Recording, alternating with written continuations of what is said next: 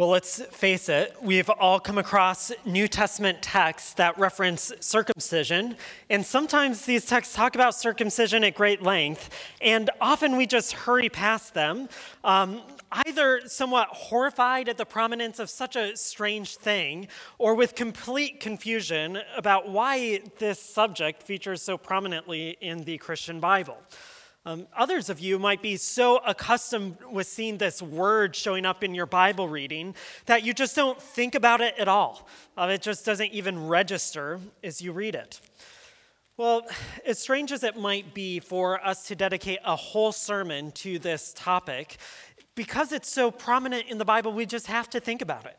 And last week, as I was preaching Romans 2, I just realized this topic is going to show up over and over again in Romans, so we need to tackle it head on and figure out what the biblical authors mean when they talk about circumcision.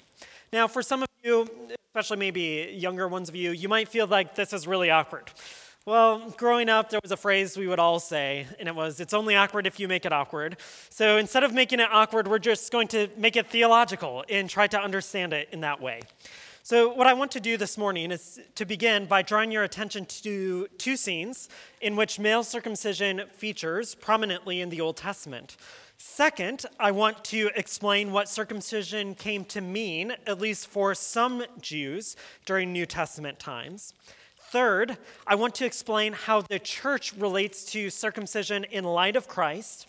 Fourth, I want to consider the concept of heart circumcision. And then finally, I want to talk about how circumcision relates to the Christian life.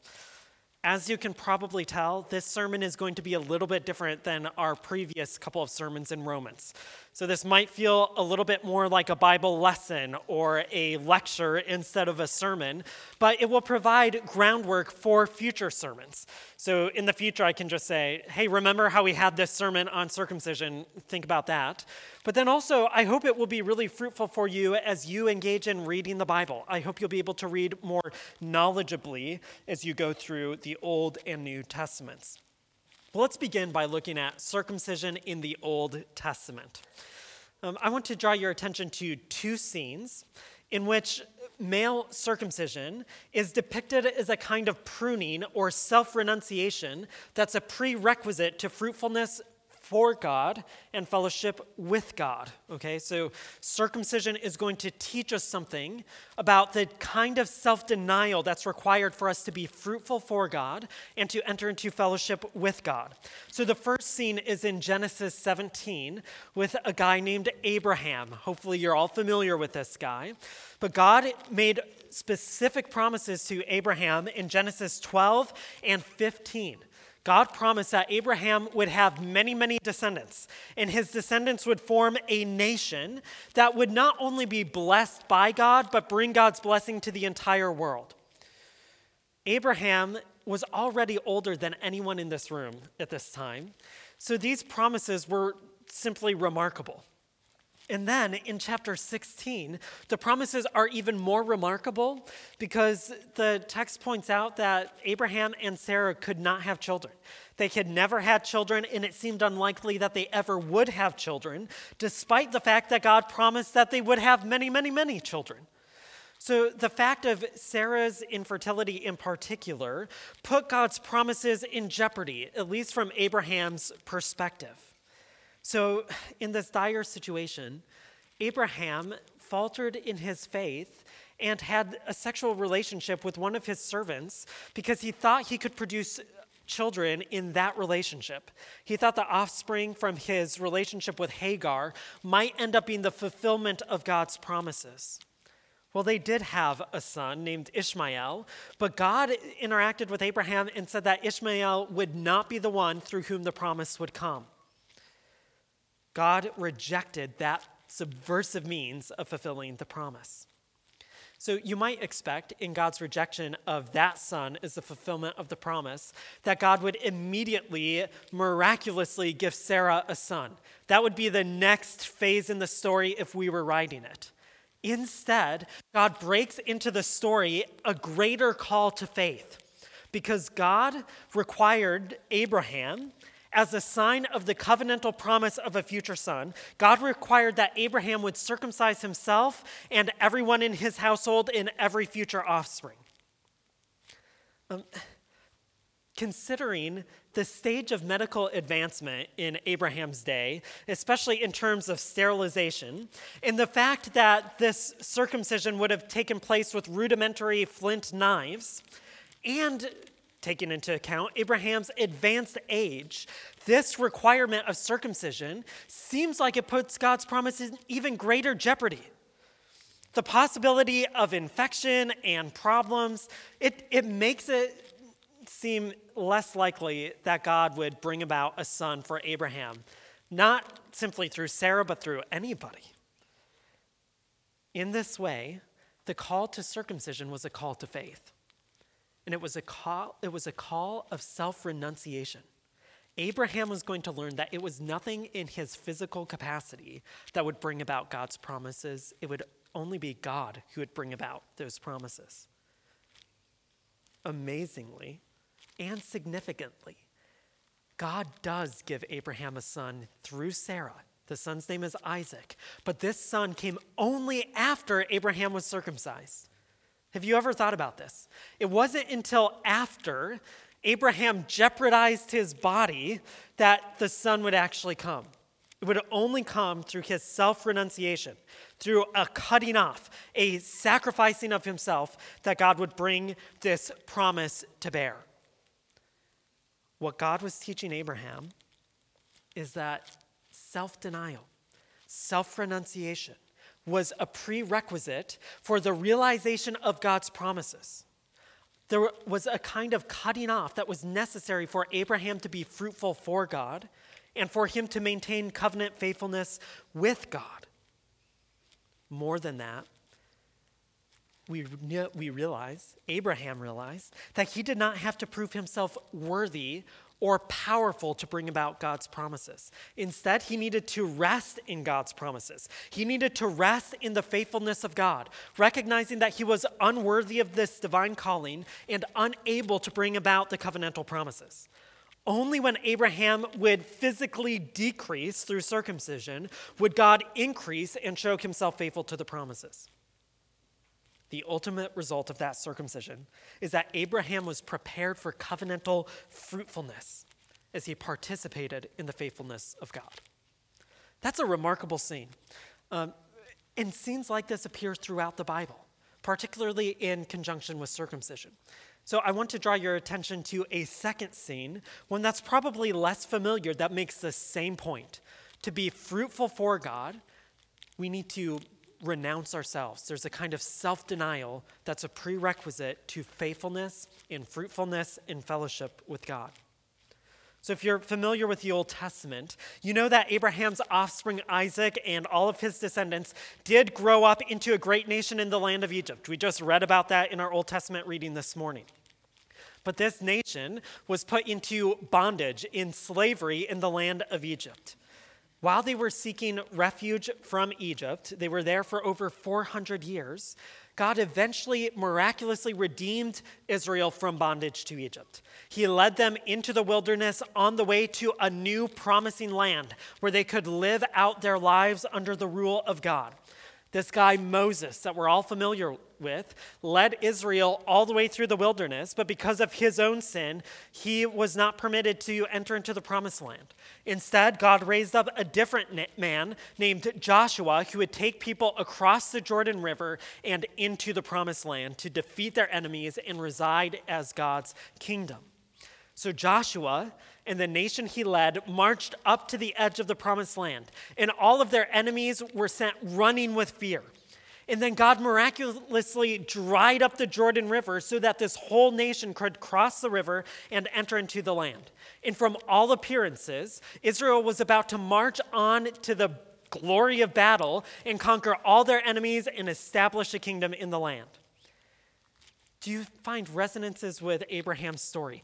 Right when we would probably write into the story of a, great conquering, a great picture of human victory, God writes into the story a picture of human humility. Because when Israel crossed the Jordan River, they didn't immediately go to conquer their enemies. Instead, God gave them a command. He told them every male needs to circumcise themselves before they enter into the land. They need to weaken themselves through circumcision. They need to identify with Abraham and his weakness that was required before the realization of the divine promises. So, shockingly, after they cross this river, God's command comes, and it's a command to circumcise themselves. Um, one of my friends wrote about this text in a paper he did for um, Bethlehem College and Seminary, and this is how he describes this story. I think he articulates it pretty well. This story is about preparing oneself to do the work of God. The conquest is not about the male ego expressed in conquest. The conquest is not the extension of phallic pride. Rather, that phallic pride is literally cut off. It must die so that it can be raised to life again. They must be ritually castrated if they are going to be faithful for God. They are not to rush into conquest with all the self assurance of a crusading army. Rather, they must be reminded in their flesh for whom they fight. Isn't that a different way of looking at the battle that Israel goes into? And isn't that a different way of looking at our Christian life? It's not about the extension of our own power or pride, but actually a killing of our pride and a killing of our attempts to secure anything apart from God. Now, interestingly, immediately after this physical participation in the sign of the covenant, where they proclaim God's faithfulness and commit themselves to be faithful to God, the nation of Israel observed the Passover meal. They fellowshipped with God, they were fed by God. So I want to suggest that in both of these accounts, circumcision, this cutting off of the self, is a prerequisite to becoming fruitful for God and fellowshipping with God. Now, throughout the Old Testament, these ideas continue, but they do so not just in physical circumcision, but also in metaphors of circumcision. So, throughout the Old Testament, circumcision is applied metaphorically in a variety of ways that carry forward this notion of self denial that's a prerequisite to covenant faithfulness and fruitfulness in fellowship with God. So, for example, in Leviticus 19, God instructed that Israel prune every new fruit tree so that it could become more fruitful. But God didn't use the terminology of pruning like we might. He said that they needed to circumcise the uncircumcised trees so that they can become faithful and fruitful. Isn't that interesting? At other times, the concept of circumcision is applied to those who fail to listen to God's word. They're described as having uncircumcised ears. So they need to circumcise their ears so that they can hear God's word. The word is circumcision, this metaphor is also applied to people's lips. So Moses said that he had uncircumcised lips, meaning that he couldn't speak effectively and fruitfully to Pharaoh in the nation of Israel. So he needed God to circumcise his lips. And then throughout the Bible, we see a metaphor of heart circumcision that we'll consider in a few moments. But the point so far is that circumcision was a physical act that declared the necessity of self renunciation, of giving up on the self as a prerequisite to be fruitful for God and to enter into fellowship with God. So, how did people come to view circumcision by the time Jesus and the apostles were around? Let's consider circumcision in the New Testament times. Now, of course, Dif- Sometimes we think that every Jewish person thought in the same way, but there were actually different sects of Judaism that thought about things differently. So we know this even from your reading of the New Testament that there were Pharisees and Sadducees, and there were other sectarian groups that aren't talked about in the Bible, but people would have viewed circumcision in different ways. But the primary way that people viewed circumcision involved two realities. First, they saw circumcision as a guarantee of divine favor. And second, they considered circumcision a necessary mark of belonging to God's people. So if you wanted to be sure that God would be on your side, that you would receive his divine approval, that you would have God having your back, every male in your family needed to be circumcised. And if you wanted to identify as God's people, you needed to be circumcised. So if you're reading through the book of Acts, this is why many of the Jewish Christians wanted the non Jewish Christians to get circumcised as well. The reasoning was if they're going to be marked out as God's people and have God's divine favor, they need to be circumcised. Well, almost every time you see circumcision referenced in the New Testament, one of the New Testament authors is disagreeing with this logic. They're saying circumcision is no longer necessary to belong to the people of God. We'll consider why in just a minute. But even without looking at the New Testament, we should realize that circumcision does not guarantee divine favor, and it doesn't guarantee that someone will belong to God's people. Because even as circumcision is talked about in the Old Testament, there are tensions introduced to show that circumcision doesn't fully accomplish what it teaches. So it does teach something important, but it doesn't fully accomplish it.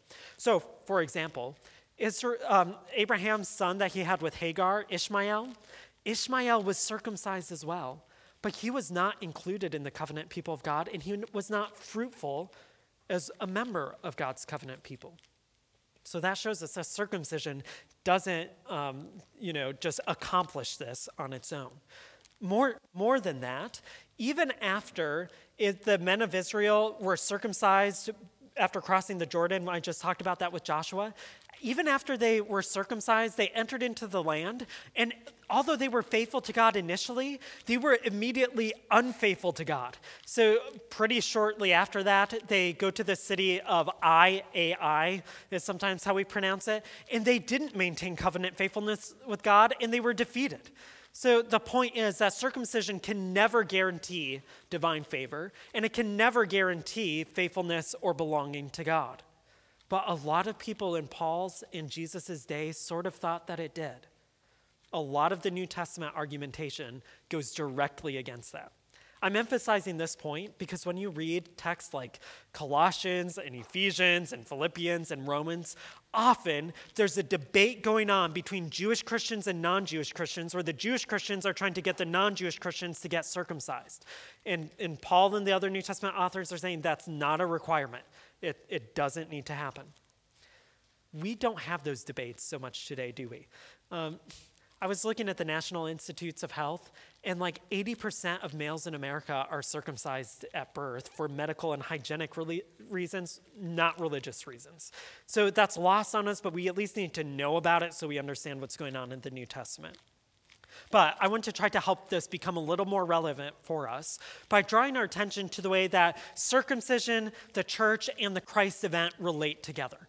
Now, we have to go a little bit beyond Romans. We're going to Colossians to talk about this a little bit. But the background to this is that what I've already been saying, Jewish many Jewish Christians thought you needed to maintain the physical practice of circumcision. In fact, there was this really famous Jewish philosopher named Philo who pretty much said, look, circumcision mostly depicts a reality, and it, the reality can be there without circumcision physically, but we should keep doing circumcision physically. That was the common thought of the day. But if that was the common thought of the day, and if you're realizing the New Testament authors are saying circumcision shouldn't be maintained as a religious practice, you might be asking, why not? Why can we just disregard the commands for circumcision? Particularly because if you read in Genesis 17, God told Abraham that circumcision would be a sign forever or eternally. So why isn't it anymore? Why is it that in your illustrious Sunday school career you regularly sang, Father Abraham had many sons, many sons had Father Abraham, I am one of them, and so are you? And, and we don't adopt the sign of the Abrahamic covenant. Why is that? Well, the reasons are actually really complex. And it would take a whole like couple Bible class lessons to get into all of it. So I'm going to try to boil it down in two simple ways. Um, the main reason is that physical circumcision as a sign was pointing forward to a more radical cutting off that would bring about fruitfulness and fellowship. Um, so, theologians, when they detect signs in the Old Testament that point forward to something that will happen in the New, they call these signs types. And when that sign is filled up, they call that an antitype. If you're not theologically minded, that might get lost on you, so I want to give you a different way of looking at it. Often in the Old Testament, God would instruct people to do certain things or to live in certain ways that would be a shadowy picture of something bigger and greater that would come later on. So it was kind of like a connect the dots picture. Have you all done of those as a kid in a coloring book where you draw lines from dot to dot and you kind of see the picture, but it's just an outline of the picture. Those are Old Testament commands by and large. But by the New Testament, you get a fully painted Van Gogh edition of that same thing. And when you get the Van Gogh, you don't want the five year old's dot to dot drawing anymore. You get rid of it and you marvel at the Van Gogh painting. That's what's going on with circumcision. Circumcision in the Old Testament was a dot to dot picture of a cutting off that was necessary for fruitfulness and fellowship. But then, in the New Testament, a greater cutting off happened and that's found particularly in Colossians 2 8 through 15. There, Paul describes Christ's crucifixion as a circumcision, where Christ himself was cut off. And by Christ being cut off and calling us to him, his cutting off, his crucifixion circumcision, became our crucifixion circumcision. This is what Paul says. You were also circumcised in him with a circumcision not done with hands, by putting off the body of the flesh, in the circumcision of Christ, when you were buried with him in baptism, in which you were also raised with him through faith in the working of God, who raised him from the dead. And when you were dead in trespasses and in the uncircumcision of your flesh, he made you alive with him and forgave us all of our trespasses. So, using the language of Colossians 53 8, Jesus was cut off from the land of the living. On the cross, Jesus was cut off in a greater and more significant way than any physical circumcision could ever do. His death was the culmination of the picture of death sketched out in that dot to dot picture of circumcision. In Christ's self denial, he was cut off so that he might become fruitful in his resurrection, and so that that fruit might be shown in your life as you're brought into fellowship with God through the Holy Spirit. Interestingly, Paul argues that the Colossians have received circumcision not done with hands by entering into Christ's circumcision like death. And as a result, you have life and fellowship with God. So, the short answer to the question, why don't we practice circumcision, is this it's because the death of Christ on the cross was a true and greater cutting off a true and greater circumcision.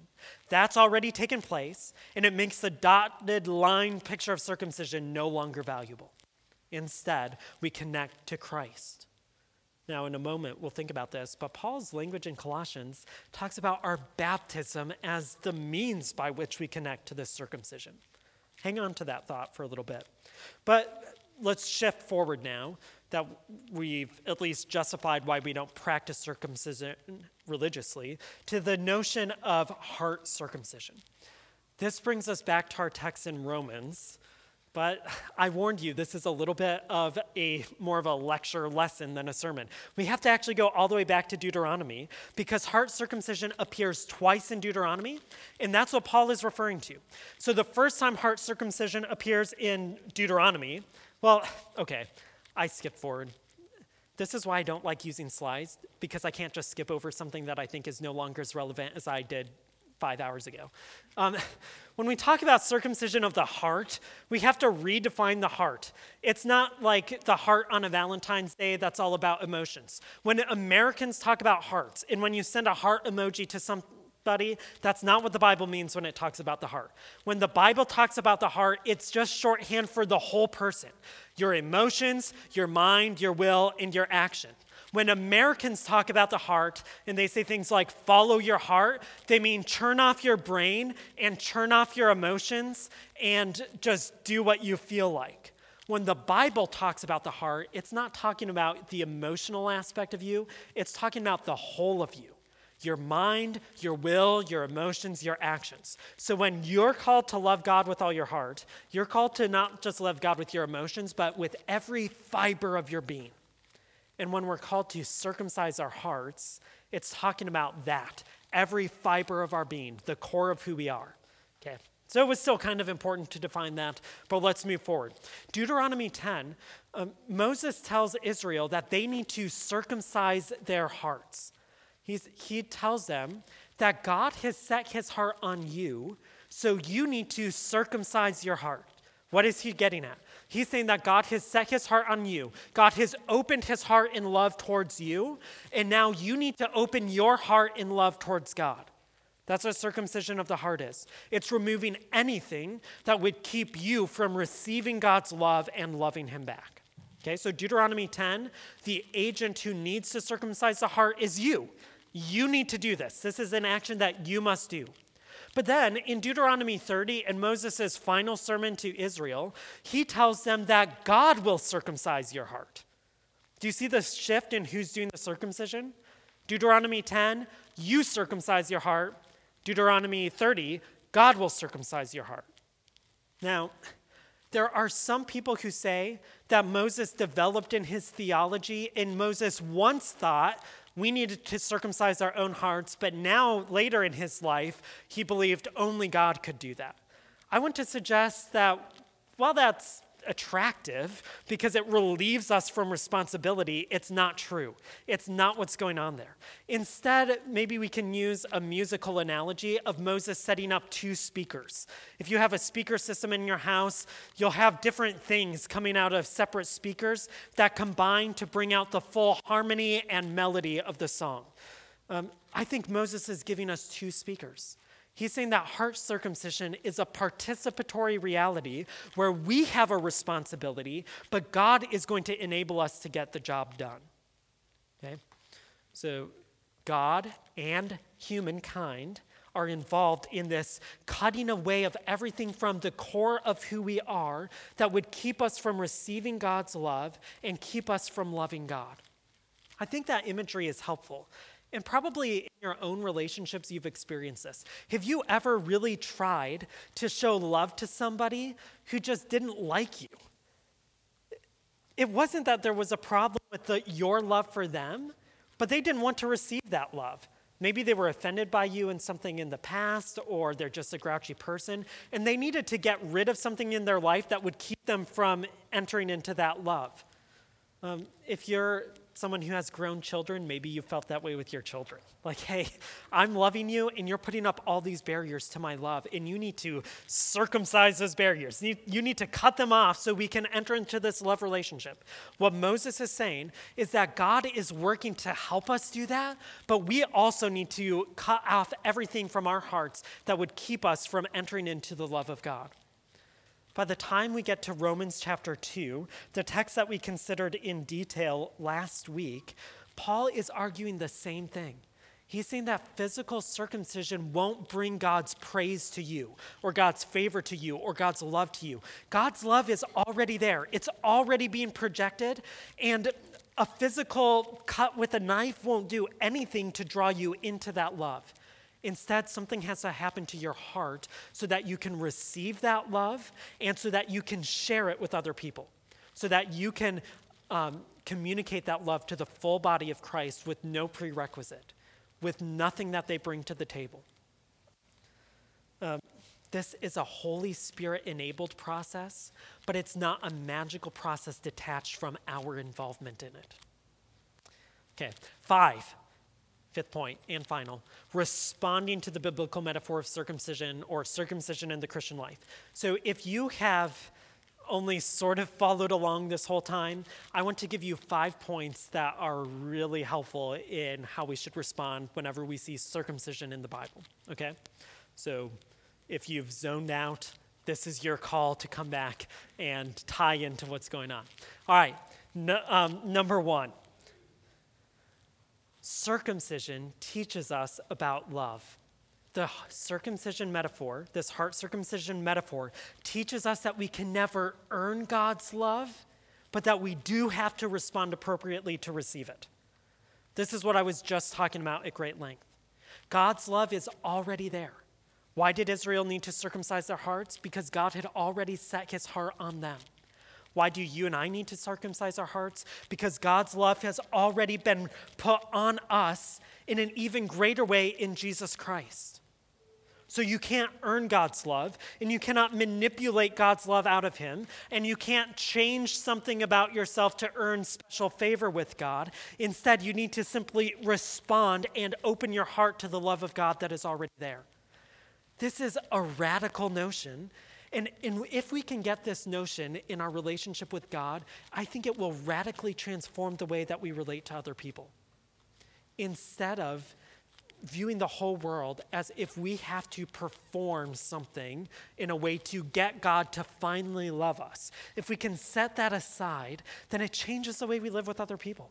It changes the way you parent to your kids, it changes the way you relate to your coworkers. It changes everything because no longer are you driven by this performance based story in which you have to manipulate and you have to prove yourself to get love, but instead, God's love is actually fully there for you already. It frees frees you from that bondage of performance.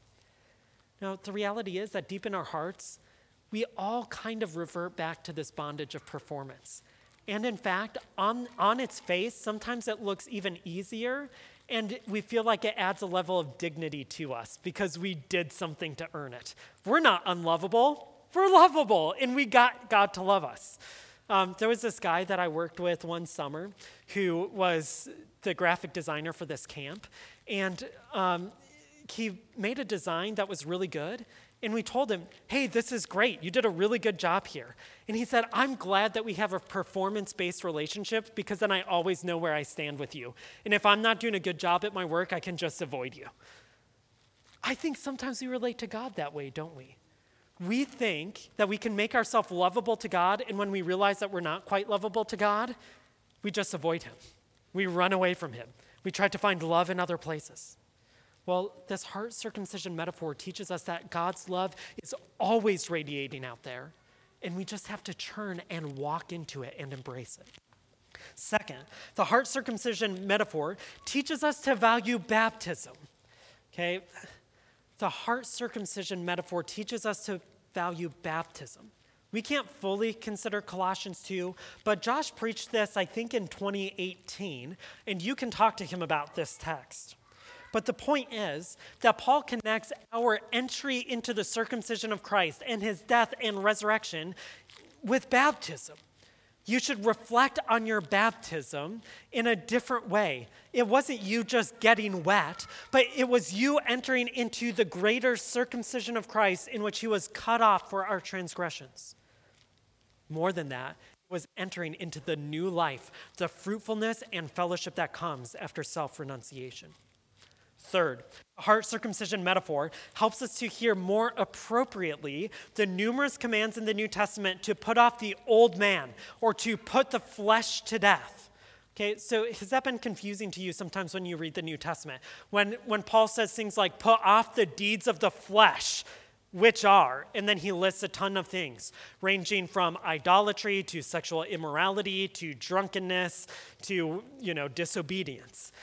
Sometimes we read those things and think, this is such an arbitrary list of bad things that God doesn't want me to do, but I feel like those bad things are going to make my life better. What the New Testament authors are trying to tell you is that all of those things prohibit you from entering deeply into God's love and finding the fruit of God's love in the Holy Spirit springing out in your life. We think that all of those things are what will be necessary for a good life now, but the New Testament authors tell us that they need to be cut off so that we can enter into the good life that God has prescribed for us by His Spirit. So, in that way, we need to become like Abraham. We need to have the kind of faith that Abraham had when he thought going through with this procedure is what will keep me from realizing the promises of God. But he did it anyway. We need to cut out of our lives. And I think that's the metaphor we're supposed to use. We need to cut out of our lives all of these works of the flesh that prohibit our hearts from receiving and entering into God's love and sharing it with other people. I would suggest to you um, that anytime you look at lists of deeds of the flesh in the New Testament, if you live in that way, if you live with anger and malice and disobedience and hatred and sexual immorality, those things won't just keep you from entering into God's love, they'll keep you from loving other people. It's not arbitrary. those things destroy relationships. And, and the heart circumcision metaphor is a good picture of cutting that out so our hearts can be opened up to fully participate in the love of God and love with the community of God. Fourth, the heart circumcision metaphor teaches us that opening up our hearts to God's heart is a way of life and not a one time event. Okay, I used to think of this heart circumcision picture as like what happened at conversion or regeneration or something like that. And I think that is the case, but there's a reason why the biblical authors repeatedly tell us to put off the flesh and regularly tell God's people to circumcise their hearts. Because this is where the metaphor of heart circumcision diverges from physical circumcision. Physical circumcision was a one time act, heart circumcision is a way of life. It's a way of life because our hearts have a way of growing callous and cutting themselves off from the love of God and from the love of others. This is what Paul gets at in Romans chapter 12 when he urges his readers to present themselves as a living sacrifice, holy, cutting off everything that keeps them from the love of God and the love of one another we must become living sacrifices, a constant self renunciation, a dying to self and the sins of our hearts. That is true worship. True worship is not bare religious action, it's a fruitful giving of the self to others and to God. It's a denial of the self that's an imitation of the denial of the self that we see in Jesus. A kind of sacrifice that's a daily call to pick up our cross and follow after Christ. Fifth, and finally, the heart circumcision metaphor teaches us that God is deeply relational. Now, this will take a moment, but it's the summary of everything that I've said. The whole Bible is moving us toward God and moving God's love toward us. God's love is deeply relational, it's not coercive. It's not coercive. This is why we must circumcise our hearts. This is why we must participate in a self mortification, is the way that the old Puritans talked about it, a dying to sin. We must participate in it. God doesn't coerce us into it. A love that's a coercive love, that forces, forces itself on us, is no longer love at all. In our modern world, we could call it like a robotization of something, a programming. You don't want to program your kids to love you, you want them to love you. So you keep loving them until hopefully they do. And God will forever keep loving us with the hopes that we will respond to Him as well. The fact that God's love is relational indicates that a responsibility comes with it.